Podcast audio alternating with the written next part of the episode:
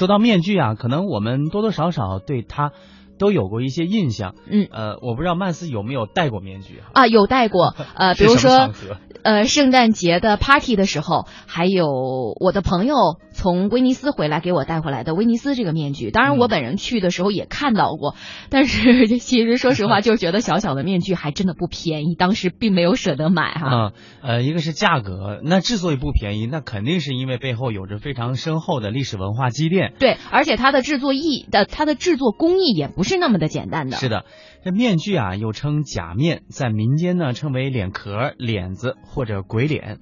考古学和文化人类学研究表明，面具是一种具有特殊表意性质的象征符号，而世界上的绝大多数民族都曾经产生过面具。接下来的文化年轮就和大家说一说面具的历史。早期的面具呢，一般用于丧葬与驱邪仪式或者原始乐舞之中。在远古时代，人们对所处的世界所知有限，如果遇到天灾困难，便认为是妖鬼在兴妖作浪。为了把恶魔赶走，他们就会戴上面目狰狞的面具，并且举行隆重庄严的宗教仪式。而随着时代的发展，面具也不断的演变，原有的鬼神崇拜宗教迷信内涵呢，也渐渐的淡化了，渐趋于兼具酬神与娱乐的双重功能，用于祭祀、葬礼、战争、戏剧等，或是被当成纯粹的装饰或者艺术品。它的艺术性、娱乐性的审美价值也日益增加，它的隐喻与象征的含义也越来越丰富，就形成了独特的面具文化。至今，在中国、日本、印度、美洲、非洲等地，仍然保存着各式各样的面具文化。亚洲是面具文化历史最悠久、最广泛和最丰富的地域，而以中国喜马拉雅为中心的周边地域，又是亚洲面具文化的中心。中国的二十四个省以及自治区的三十九个民族均涉足面具文化的传承。中国西藏、尼泊尔、印度、斯里兰卡、泰国、中国西部及四川等地和日本、印度尼西亚、婆罗洲都有艺术性很强的艺术面面具艺术，他们粗放夸张、泼辣怪异、惊世骇俗，收藏界对他们产生强烈的吸引力，艺术家对他们会产生与神、意对话的兴趣。中国的面具文化可以大致分为三个类别，就是萨满面具文化、傩面具文化与本佛面具文化。它们都凝结着中国本源文化的神韵，展现着东方审美的意趣和理想，是世界面具文化的艺术瑰宝。那刚才说到了这个面具的历史啊，其实有人这样形容面具，说它是人类文化的脸。的确，吸引我们的往往不是面具，而是面具之下形形色色的人生。今天我们的节目当中呢，就要和大家说几个非常著名的戴面具的人，啊，看看大家是不是熟悉啊？一个呢是活在中国的传说故事当中，一个是电影银幕中的经典形象，还有一个是活在戏剧舞台上。他们是谁呢？千万不要走开，接下来听我们为您讲一讲面具背后的精彩故事。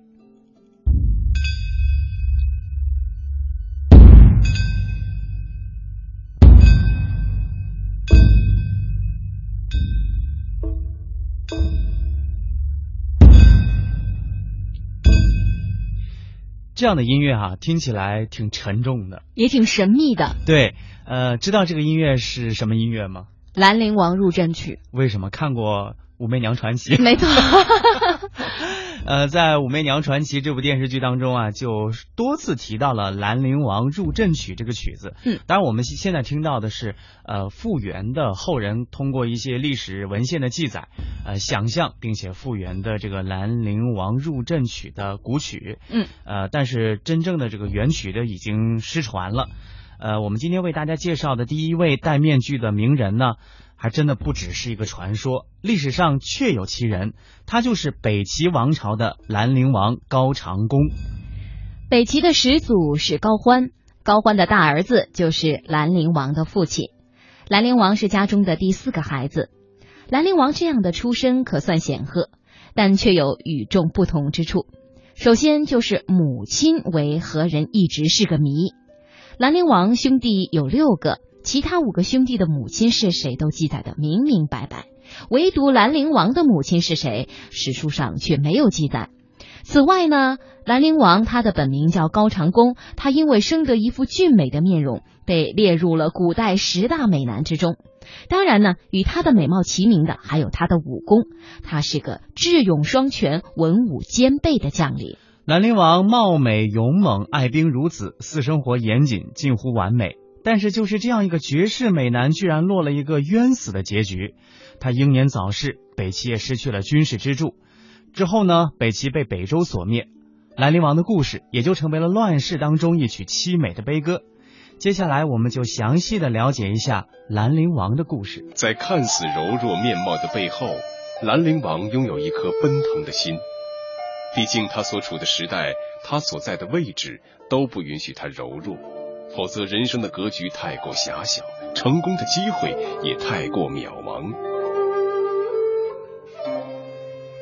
究其原因，一方面是北齐政权所处的客观大环境使然。除却在中原地区与南陈、北周三足鼎立的局面之外，北部库莫西、东北契丹、西部珊瑚、西北部柔然等其他少数民族政权，也都是虎视眈眈，不时骚扰其边界。这就使得层出不穷的战士成为北齐政治最重要的组成部分。何况这个靠军功起家的鲜卑化的家族集团，更是以骁勇善战著称，一直野心勃勃，不断通过战争来扩充实力和地盘。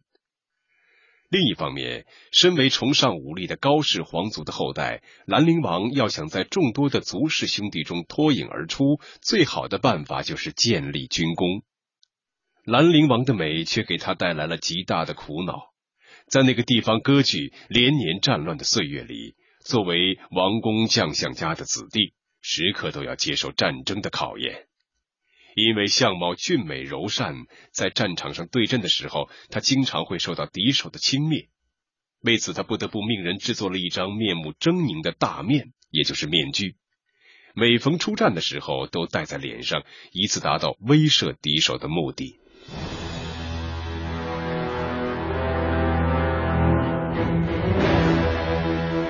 后来京剧中出现的脸谱，也许与兰陵王的面具及舞曲《兰陵王入阵曲》的影响不无关系。史书记载，兰陵王是北朝时期文武兼备、智勇双全的名将。有的说他有胆勇、善战斗；有的说他勇冠三军、百战百胜。这表明他的英勇善战，绝不仅是因为戴着狰狞的面具。光靠威吓肯定是吓不退敌人的，关键还是他自身有超越常人的战斗本领。狰狞的面具只是为他的神勇无敌增添了一抹传奇的光环。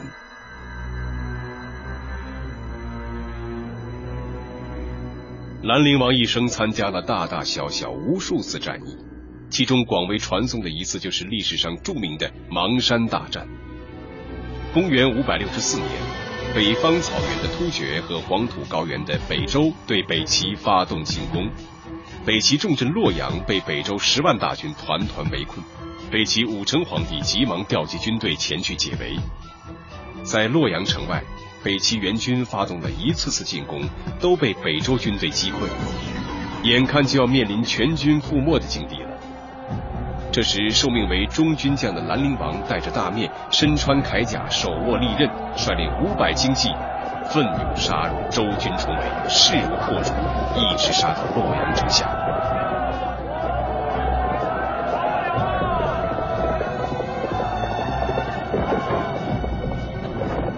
守城的北齐军队被困多日，不敢贸然开门。兰陵王摘下面具，城上的北齐军立刻欢呼起来，打开城门，与城外大军合兵一处，奋勇杀向周军，周军大败。正是这次大捷，使得兰陵王威名远扬，北齐皇帝加封他为尚书令。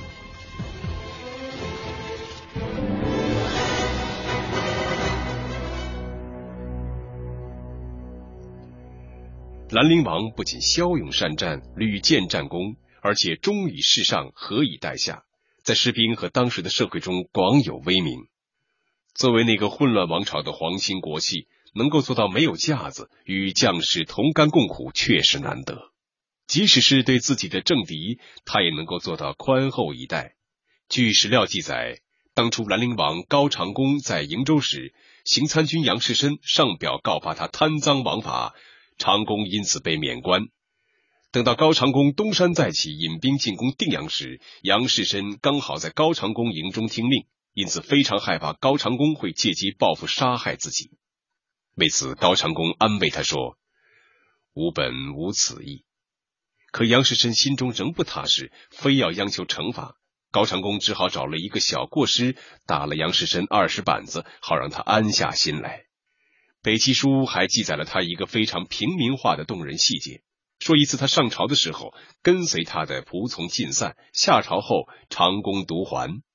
事后，高长恭竟不以为意，由此可见，他平常对待下人是非常宽厚仁慈的。在北齐那样不把人当人、动辄砍头杀人的疯狂时代，他宽厚仁和的一面独具风范，焕发着温暖的人性光辉，不由得让人心生敬畏。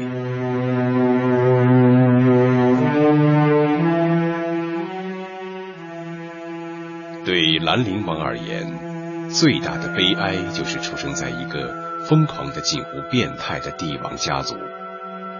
北朝自建国以来，短短二十八年间就换了六代皇帝，叔侄之间彼此折磨，兄弟之间相互残杀，一个比一个短命，一个比一个疯狂。尽管兰陵王容貌柔美。军功显赫，终其一生小心翼翼，想尽一切办法避祸自保，可依然无法改变他的悲剧式宿命。这个被后世称作禽兽家族的高氏皇室，除却后宫生活的淫秽不堪之外，最令人寒心的便是丝毫不恤骨肉亲情，对亲属的血腥虐杀，手段更是出乎意料的野蛮和残酷。兰陵王的二叔文宣帝精神分裂，加上酒精中毒，整日里疯疯癫癫，就因为听信谗言，便将自己同父异母的弟弟永安王高俊、上党王高焕困在囚笼里，用毛槊乱捅致死，并投火焚烧，再填以石土。九叔武成帝高湛不但强行奸污二哥高阳的寡妻李氏，还当着李氏的面把自己的亲侄子太原王高绍德用刀柄活活敲死。另外，还将六哥的旧太子、自己另一个侄子乐陵王高百年虐打致死。生活在恐怖的帝王家庭，不紧张也不行。从此，长弓每遇战事便称病不出，故意有病不治疗，以求借此避祸。一次，江淮倭寇骚扰，兵势告急，他害怕再次被封为将军，竟埋怨自己说：“我去年面肿，今年为何不发？”真是恨不得自己把自己的脸打肿，冒充病人。身为带兵的将军，历经多少次血与火洗礼的兰陵王，自然不是贪生怕死之辈。可帝王变态的心理逻辑，使他陷入输不得、赢不得的双重尴尬。输了战事，怪他无能；丢了祖宗的江山社稷。赢了战争，又怕他声威太重，坏了君王的春秋美梦。兰陵王尽管一再低调行事，刻意淡化自己，但终是躲不过君叫臣死，臣不得不死的悲剧宿命。武平四年五月的一天，后主高纬派使者看望皇兄高长恭，送来的礼物竟是一杯毒酒。兰陵王悲愤至极，郑妃劝他说：“何不去求见皇帝？”天真的郑妃以为可能只是兄弟之间的一场误会，只要向皇帝求情就可能讨回性命。而兰陵王自己心里明白，向后主高维讨个说法根本就没有用。一年前和自己一起出生入死的重臣老相胡律光，不也是无辜被引诱入宫，用弓弦残忍勒死的吗？万念俱灰的兰陵王将毒酒一饮而尽，毅然决然地离开了这个乱糟糟的世界。当时，兰陵王年仅三十岁，死后被安葬在都城邺，也就是今天邯郸磁县境内以南。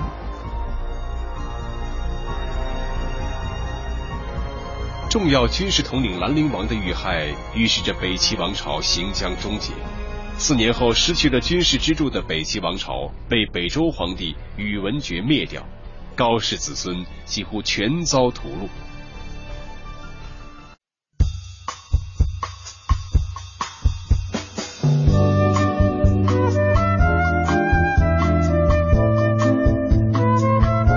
欢迎各位继续收听中央人民广播电台香港之声数码广播三十二台的文化之旅，我是谢哲，我是曼斯。呃，今天在上半段的节目时间当中呢，跟大家说过了，要给大家介绍三个戴面具的呃挺有名的人。嗯，第一位我们已经说过了哈，兰陵王。兰陵王，感觉到是一段非常凄美的人生，挺悲壮的。对，嗯。那第二个呢，我们我们还是卖一点关子。好的，我们来听一个呃音乐剧的片段。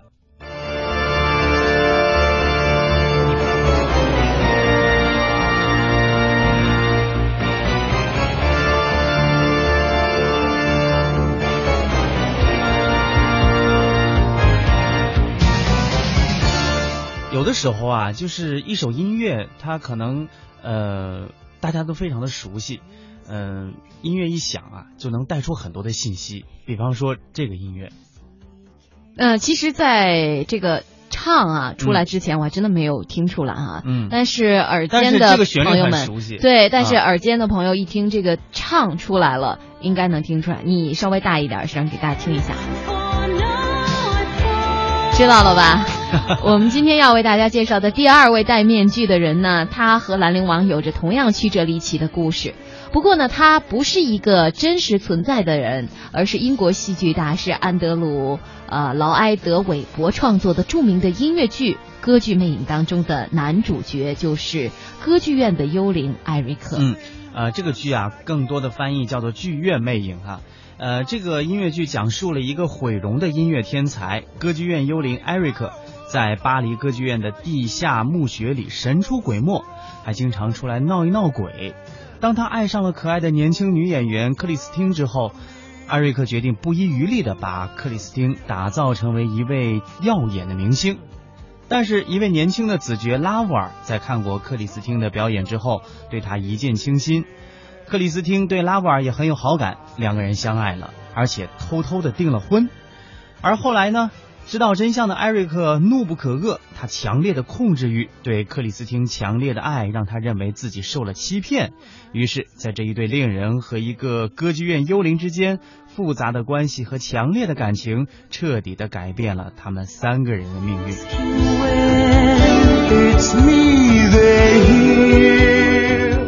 歌剧魅影至今已经在全世界的二十个国家的一百一十个城市上演了超过六万五千场。有超过五千八百万的观众观看，总收入超过了十六亿英镑，获得超过五十个的主要戏剧奖项，包括三项奥利弗奖，以及最近期的是二零零二年的奥利佛观众最受欢迎剧目奖，一项伦敦标准晚报奖，七项托尼奖，其中包括最佳音乐剧奖、七项戏剧艺术奖和三项外界评论权奖。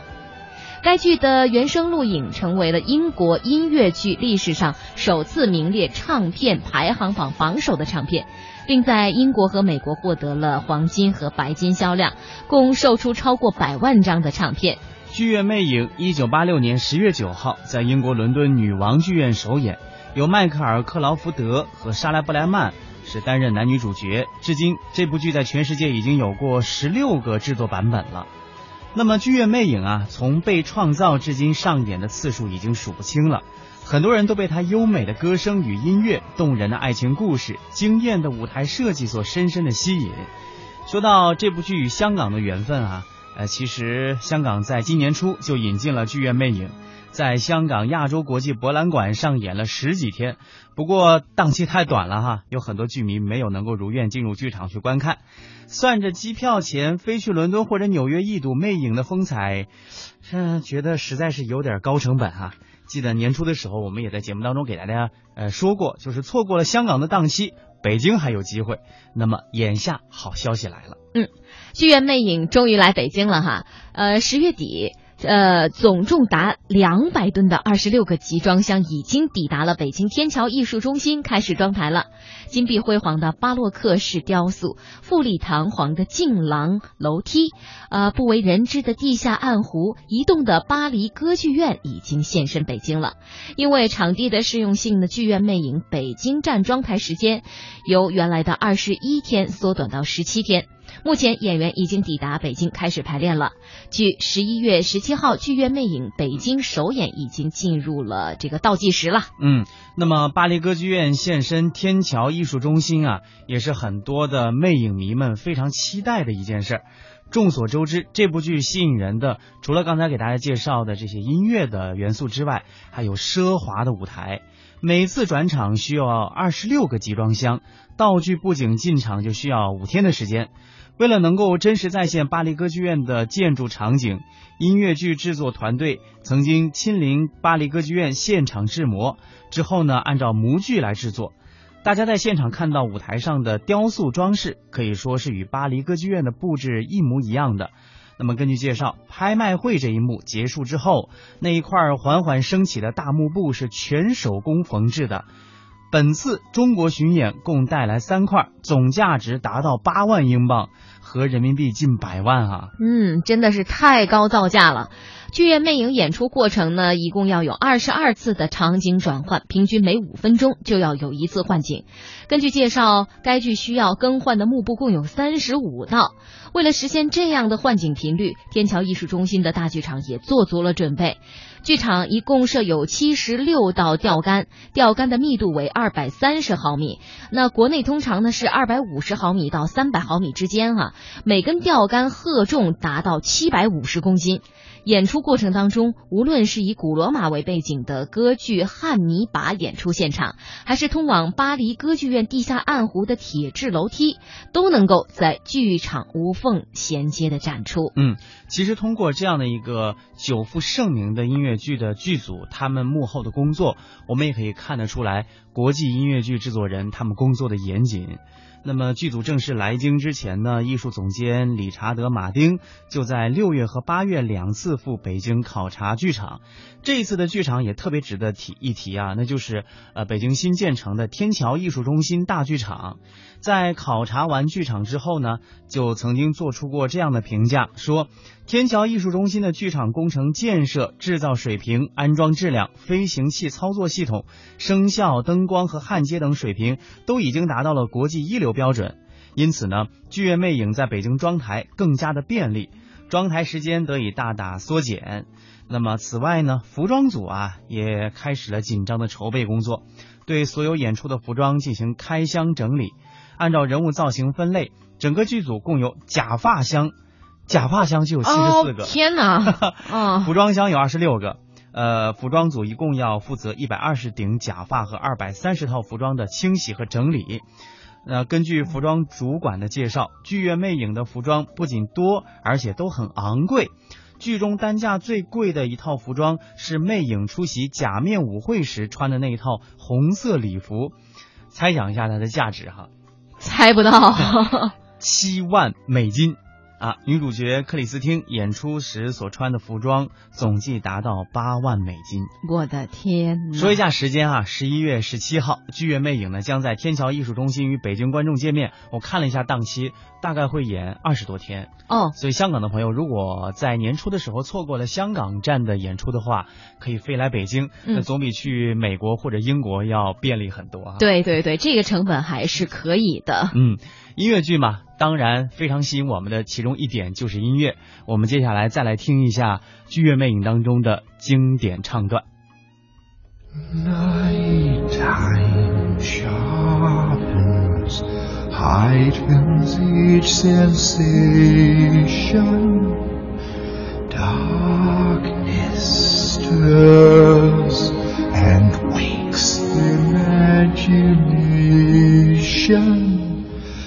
Silently the senses abandon their defenses.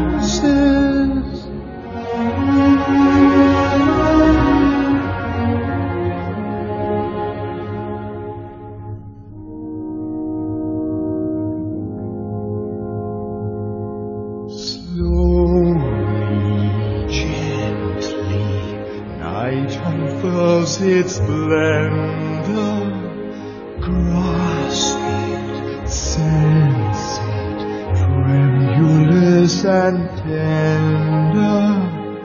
Turn your face away from the garish light of day. Turn your thoughts away from cold, unfeeling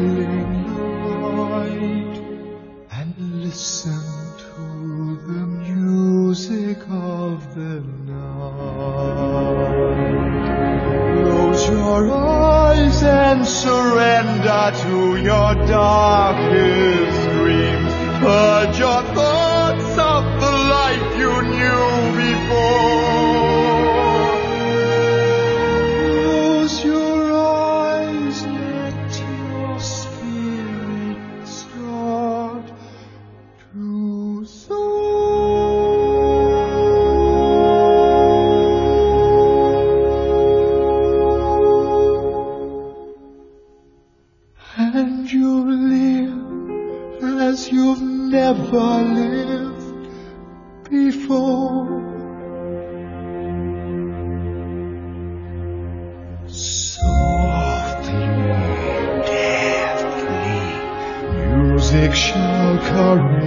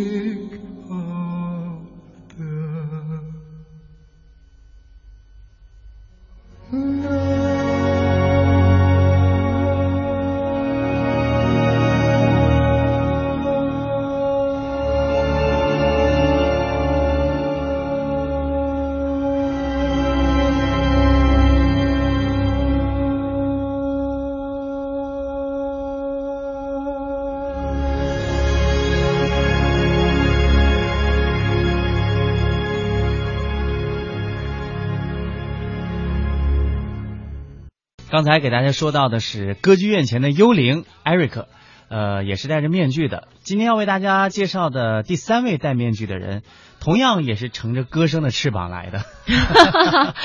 当然也是有着传奇的故事哈。这个人就是佐罗。对，佐罗啊，呃，对于上个世纪八十年代的朋友来说呢，就是特别的有感情。对，其实我小时候也看过佐罗的电影，但是好像呃那个时候太小了。我觉得佐罗在我心目当中的这个印象，他的深刻度呃没有零零七来的要更强烈一些。一代人心目当中有一代人的偶像嘛。对，佐罗原本是一个西班牙语的单词，意思是狐狸。呃，加州在一八五零年脱离西班牙的殖民统治，加入美国联邦。在此之前呢，最后一任总督叫拉弗尔，用高压独裁统治对付当地的百姓，民众苦不堪言。贵族迪亚狗用呃蒙面侠的身份挺身而出，对抗暴政。佐罗的传奇就由此诞生了。佐罗在最开始呢，出现在一位叫做约翰麦考利的记者的虚构小说当中。麦考利笔下的佐罗，就是这位记者将一位英格兰传奇人物的故事，加上三位墨西哥革命时期的英雄人物的事迹改编而成的。我们现在听到的这首歌曲呢，就是当时非常著名的电影《佐罗》当中的原声音乐《佐罗归来》。嗯，我记得佐罗他最传奇的就是他一吹口哨，他的那个马 就立马跑到一个什么房檐下，然后他纵身一跃就跳到那个马背上，是不是？还有他那个很长的那个剑哈，然后总是划出一个 Z 字形。啊，对对对，就是他像一就像他那个标志，他名名字的一个。缩写哈，嗯，呃，当然中国人认识佐罗更多的是通过这些影视剧作品了，尤其是上个世纪上海电影译制厂引进并译制配音的电影《佐罗》，堪称是经典。哎，那这一部呢是由呃乔洛蒂蒂萨利执导的影片，讲述了西班牙人在南美洲殖民时期当中呢，呃苛捐杂税，民不聊生。新总督米格尔在上任的途中被杀了。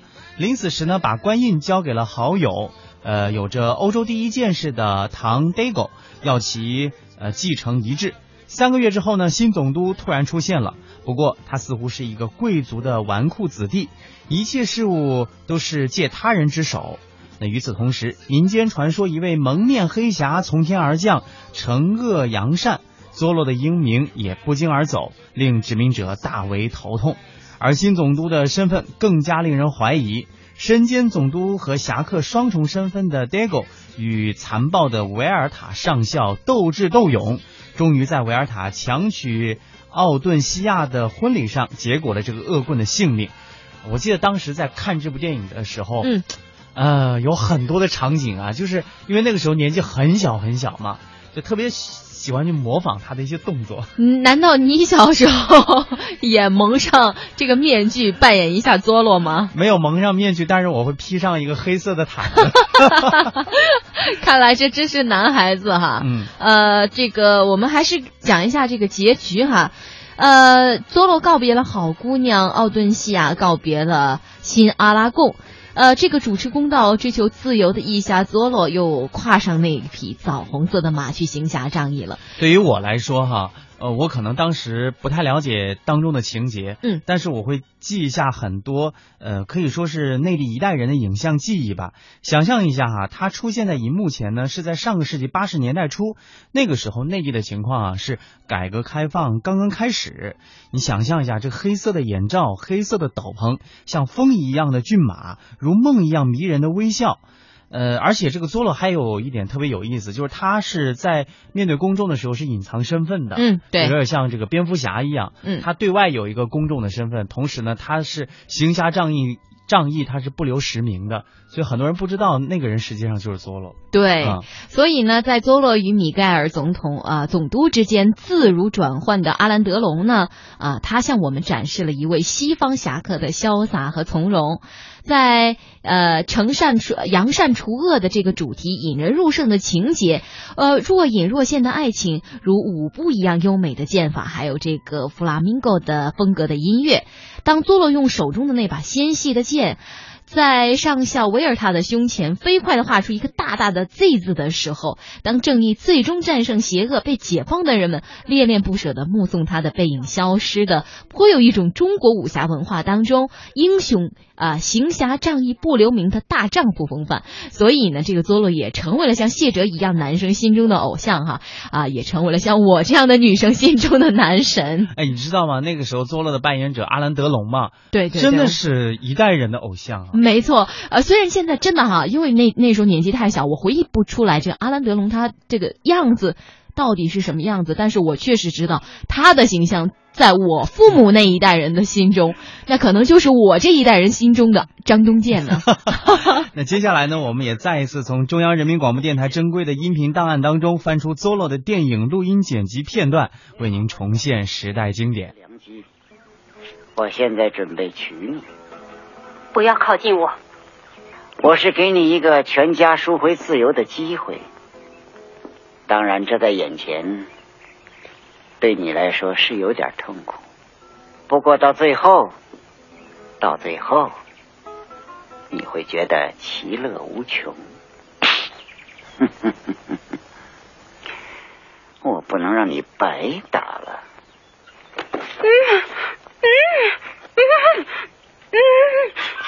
住手，上校！如果你不会尊重妇女，我可以教你。你很勇敢，先把我剑挑了，再找我决斗。你忘了，我是个强盗，强盗想达到目的是不择手段的。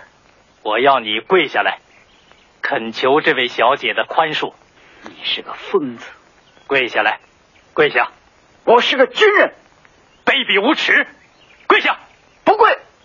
上校，等我在军服上滑腻了，我就掏你的心。你起誓，再不冒犯他了。我起誓，请您宽恕我。你滚吧！